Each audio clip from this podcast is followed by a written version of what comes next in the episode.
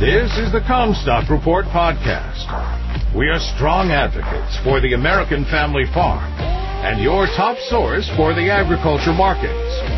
And now, here's your host, David Cruz.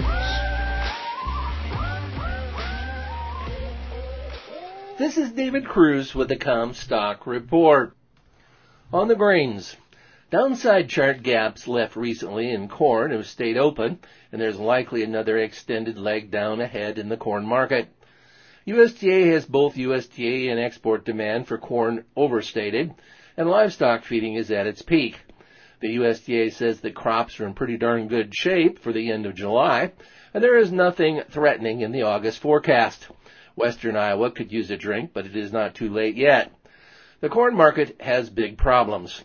Between weak demand and it becoming more likely that the yield will beat trendline, that 2.648 billion bushel USDA 2021 corn carryover projection is likely to climb above 3 billion bushels again.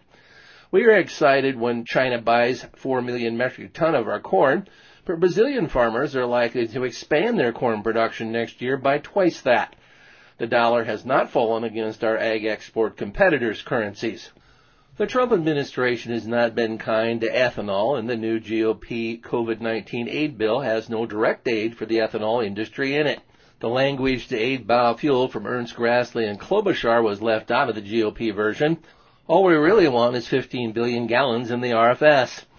The HEALS Act, as the GOP calls it, the one that is never going to pass the Senate, has 20 billion to fund USDA COVID aid programs. I find it hard to believe that we'll ever get another MFP payment again. It was never intended that the CCC would fund such subsidies. Government payments are not the problem or the solution to what is dogging us. It is the lack of profitability extending all the way through the corn supply chain to end users. No one is making any money growing or using corn. Farmers are not making money growing soybeans either, but I believe that crushers are. At least China is buying our soybeans. The cure for low prices is low prices, but prices have to be low enough that end users make money.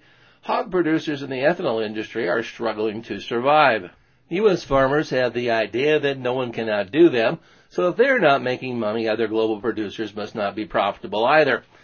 Unfortunately, that is very wrong. We are devoting a couple of reports to this topic ahead. We have been as adamant as we could that bins should have been swept of old crop weeks ago. Time has run out for those holding old crop soybeans too. The next mission will be to store new crop. So however old crop inventory complicates that, it needs remedy.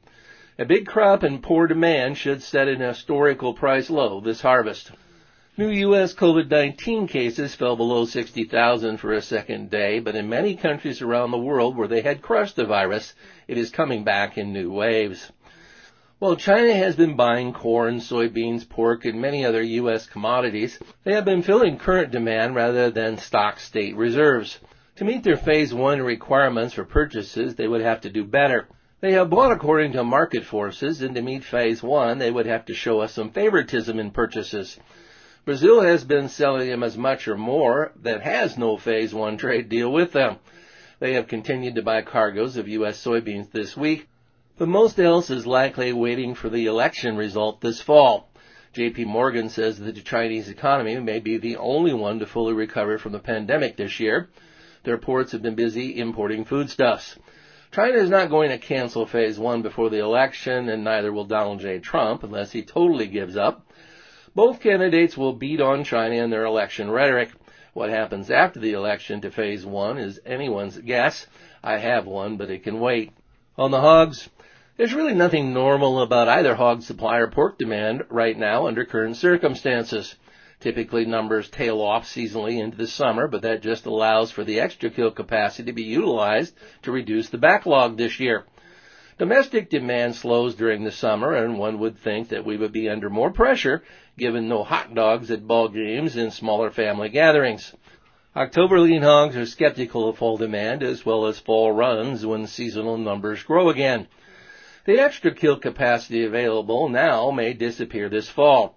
COVID-19 vaccines are coming, but they will be a very late 2020 into 2021 event. China has been buying a lot of pork, but it has been offset by weaker U.S. domestic demand.